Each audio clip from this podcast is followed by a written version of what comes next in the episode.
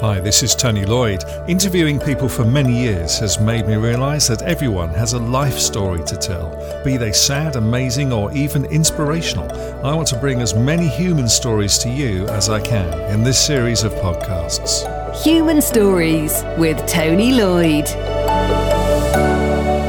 This time on Human Stories, I'm talking to UK based writer John Brett, who trained as a journalist and has worked on regional and national newspapers, as well as in television and radio. In his book Billy Joel Tales of an Innocent Fan, John traces the childhood footsteps of Billy Joel, interviews current and former band members, and tells us how the music of Billy Joel shaped his life. John, welcome to Human Stories. Thank you very much for having me. Thank you. You're very welcome. Um, we must just say to our dear listener how we met um, originally, Ooh. because I, I, I can. It's like it seems like yesterday, Tony. I was working on a local newspaper in Milton Keynes, and you were presenting uh, the top radio show at the time called Late Night Love with Tony Lloyd, and you were broadcasting from Chiltern Radio Studios in in Dunstable. That's And I was working on a local paper there, and uh, I got in touch, and I came and spent a memorable evening with you in the studio. And uh, oh crikey, how many years ago must that have been? Thirty years, twenty-five years? yeah, like it was sort of mid to late uh, 80s. That would have been. yes, Um, yeah, So yeah, then after that, I moved to Super Gold. yeah. but- I mean, but back in those days, in the in the late eighties, local radio was massive. It was huge, and uh, the audiences you had were huge, and local newspapers, which was my thing at the time, they were huge as well. You know, I, I, I look back on those days of the late 80s with a great deal of fondness. I really do. Pre internet. Mm, yeah, me too. It was. It was fantastic. Uh, but things move on. And then um, I had a, a car accident, and uh, you did a piece on me um, with a picture of me outside Milton Keynes General Hospital with my leg implanted. Do you remember that? Yes, I do. Yeah. And what did you do with the photograph and the story after it appeared in your paper? Tell I me. probably sold it to one of the national newspapers. You did. you did. and that weekend, I was on page three of The Sun. Fantastic. Not instead of the young lady, but alongside the young lady. Oh, So yeah. yeah. so thank you for that, and you're forgiven. you have a disaster, you come to me. no problems. Anyway, we're here to talk about uh, this book that you've written, uh, which is Billy Joel Tales of an Innocent Fan, which is a play on uh, Innocent. Man, isn't it? Obviously, one of the Billy Joel tr- fabulous tracks. Uh, tell me why you Hmm. bought, why did you write this book? Um, I, my, my love of Billy Joel developed from a young age. I was 12 years old, and uh, it was Scenes from an Italian Restaurant, that fantastic seven minute track that's on the Stranger album. It just captured my imagination, and the story that was told in that particular track just opened my mind. And I wanted to find out more and more about Billy Joel. And so over the years, from the age of 12 onwards, I, you know, I bought his albums, I listened to his music as I got older, I went to see him in concert. And in my own mind, I felt I had a connection with Billy Joel. I don't know why I felt that, because I'd watch his performances and I'd see his angry face as he was playing the piano. And in my late teens, early 20s, I shared that anger, although I didn't know why I shared that anger. But it, it meant that there was this connection between me and Billy Joel and the lyrics that he wrote and how I was feeling about myself as a young adult trying to find my way in the world. Who was the anger aimed at? Sorry. Who was the anger aimed at? Do you know? I don't know. I think it was a. It was for Billy. He was angry because he was being ripped off by people left, right, centre. His whole professional life, he's been ripped off by managers, by record companies. Even today, he still feels a bit of um, disdain towards uh, Columbia Records because they keep putting out these greatest hits albums that he doesn't approve of, but he has no control over it. So he had an anger as a young musician. I had a probably more of a frustration than an anger and I don't know where it came from, what it was channeled at, but it just gave me this great connection with this performer. And it, it's strange. I, I don't know, and that connection has, has carried on to this day. And over the over the years, I've been to America several times and been to where he grew up and seen other places where uh, that are significant in his life. And it was my wife Sharon who said, "You need to bring all these things together." All these little different experiences of Billy Joel, because there's a huge fan base for Billy Joel. They want to mm. read about this stuff. Mm. So I brought it all together in the book, and, and that, you know, I spent a couple of years doing that. Yeah. How long did it take you to write the book? Uh, probably from start to finish, I would say about two years. I, I got about 12 months into it, and then I kind of lost a little bit of heart with it. I wasn't quite sure where it was going. My wife Sharon said to me, Come on, you need to get this finished. And so I picked it up again and I made a few uh, additional contacts in America.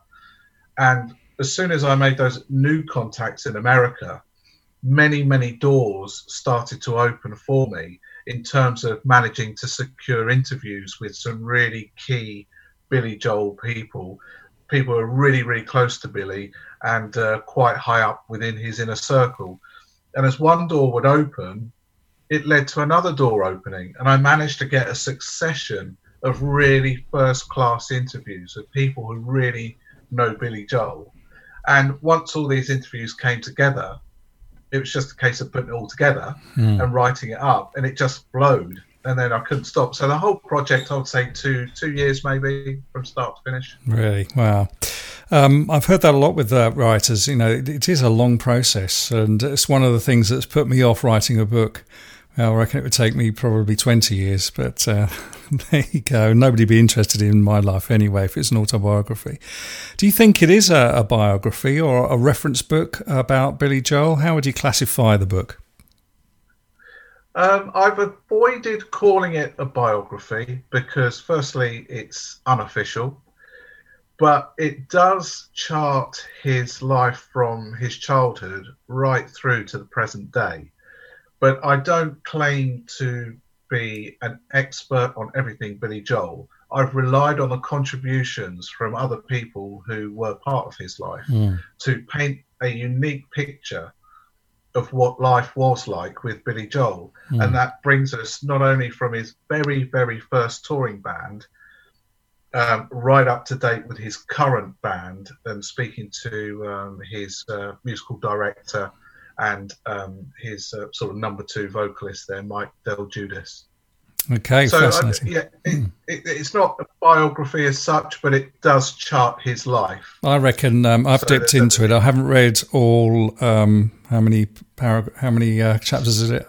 Quite a few, hundred and something. it's fourteen. I think they're, they're, they're, very short chapters because I, have got a very low attention span. So I, I figured to myself, if I keep all the chapters short, then it's easy to read. And, and, a lot of the feedback I've had from people is that it's a really easy and it's also a fun read as well. It's hmm. not fact after fact after fact. I've mixed in anecdotal stories of my time in Hicksville, of my time in Long Island, my time in Oyster Bay, my time with his band members, my time at concerts. So there's a whole mix of stuff, but it does run chronologically. Okay, fantastic. I will get around to reading the rest of it, I promise, but I haven't had time. I've dipped There's into some good it. pictures in there, Tony. yeah. Well, well, I was going to ask you about the pictures. I mean, you say that some of those pictures are, you know, never been seen before type pictures. Where did he get them from? Well, I, I mean, many of the pictures in the book uh, are with the people I've interviewed.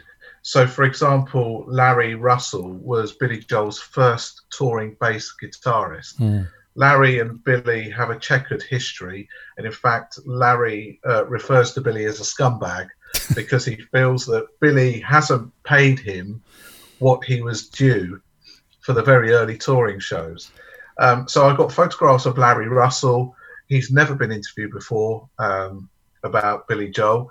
And um, throughout the book, I've had photographs submitted to me by people, other band members of Billy Joel. For example, I'm looking at a photograph now of Billy Joel on the road in 1972, a picture that's never been published before.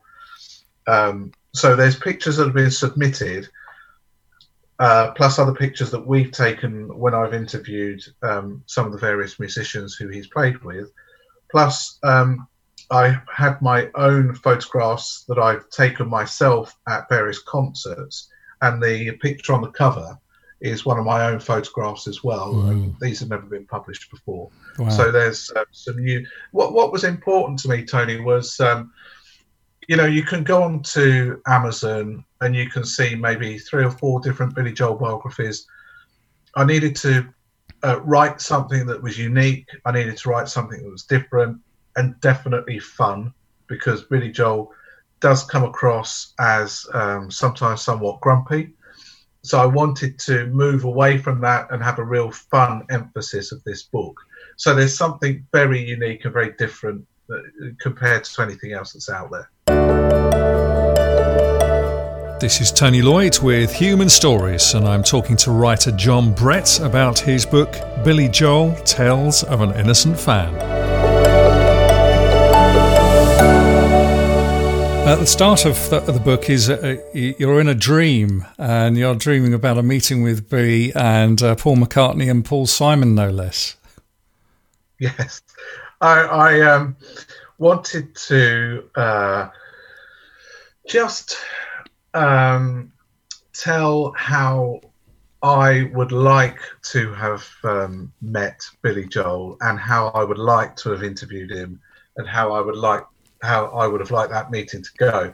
Now, Billy Joel is very good friends with Paul McCartney, is very good friends with Jerry Seinfeld, Paul Simon, they've all performed together. And so I brought together some of those musicians in that opening sequence mm-hmm. to paint a picture of what life might be like in Billy Joel's yeah, house. I like that. I like that. It was very clever. Yeah. Um, so, have you actually met Billy?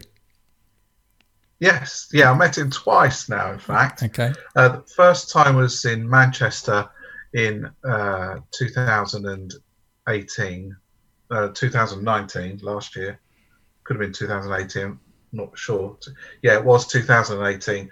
Um, he'd just uh, finished a gig Man- in Manchester in the United Kingdom at the Old Trafford Football Stadium. And I've got to say, I mean, the tickets were horrifically expensive for that gig I paid a bit of extra money to get a, a, reasonably good view from the side of the stage. We went to the concert. It's a huge stadium. I think it seats something ridiculous like 80,000 people or something. It's enormous. Um, but the riggers had built the stage in the wrong position.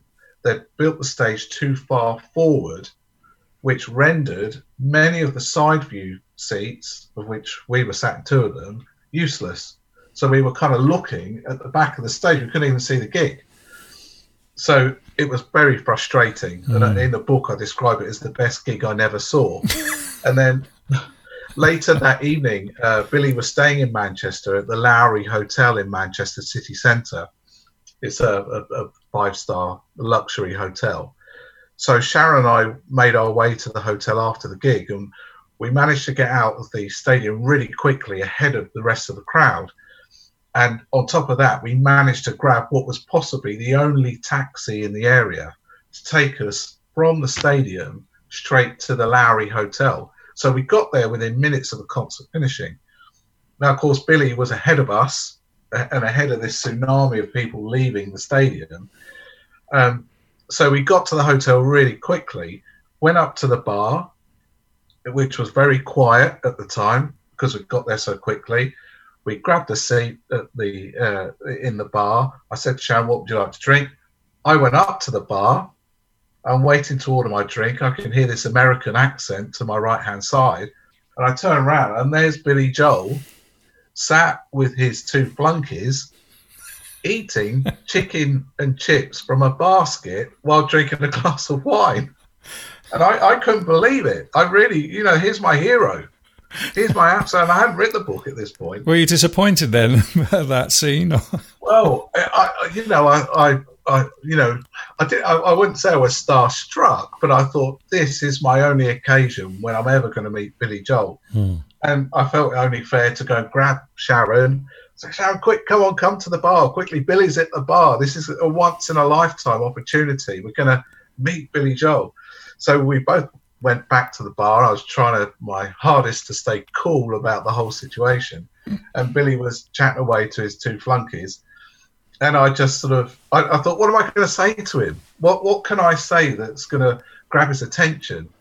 And I thought to myself, oh, I'm going to use a line from Piano Man, which might, you know, have some resonance with him. Mm. So, I, so I turned around and I, I said a famous line from Piano Man. I said, "Man, what are you doing here?" Which is a line from Piano Man. and he kind of looked across and looked up at me, and he had a, a look of thunder in his face. The only way I can describe it, he did not want to be bothered at that moment by anybody. But I thought, I don't care about this. This is my only opportunity. So I just leant in and I shook his hand. I said, just want to say thank you. It was a really good concert tonight. I didn't start to explain that I couldn't see any of it because I didn't think he'd be interested. But I shook his hand at that occasion, and um, his uh, his demeanour was, "Whatever you do, don't ask me for an autograph. Don't even think about asking me for a photograph." and that was my occasion. And I said, "Billy, this is my wife Sharon," and that was it. That was the end of the meeting. Okay, well, that was good. Anyway. That was a good opportunity, but yeah, shame you didn't get a selfie. Yeah, you know, of course, and, and I sat down after that, and slowly the bar started to fill up because everyone else was getting back from the stadium. And um, soon after that, he made his way off to his room. And I sat there and I thought to myself, I've just met my hero, and the meeting didn't go how I would have liked it to have gone. And they yeah. say you should never meet your heroes. And I kind of felt, I felt empty. I felt angry. I'd spent hundreds of pounds on concert tickets, hundreds of pounds staying in a hotel in Manchester. I bought t-shirts, baseball caps, and he didn't really have the time of day for me. So I, I didn't know how I felt about mm. that. So that was the first occasion. Well, I've, I've uh, as you know, I've interviewed lots of people in that uh, sort of category, and some are like that, and some are uh, just really, really nice people. Um, you know, they, yeah, they can't yeah. do enough. You know, so it depends on their personality, and they're all human beings at the end of the day, and uh, that's yeah. what happens sometimes. You know, I have to cut him some slack. He just performed for two hours. You know, uh, and you know, he's probably tired. Mm, you know, anyway, that was the first occasion, and and then I decided to write the book. And uh, during my travels to New York, uh, we went to Oyster Bay, which is where Billy lives, and um, Billy Joel is a real keen motorbike enthusiast. He owns hundreds of classic motorbikes.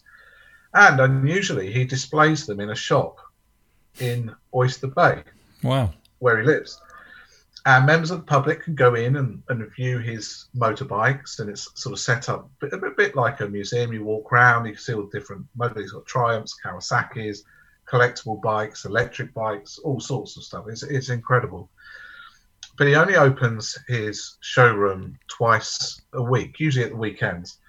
And we turned up on a Tuesday, and the the showroom was shut. We parked our car nearby, and, we were meeting a, a, another contact of mine actually in Oyster Bay. We met them for lunch, and as we were walking back to the car, walking out, literally bumped into each other. Walking out of his motorbike shop was Billy Joel, and as we were walking by, so that was the second time that I'd met him and boy, what a, a, difference! What a transformation! He he had the time to talk to us.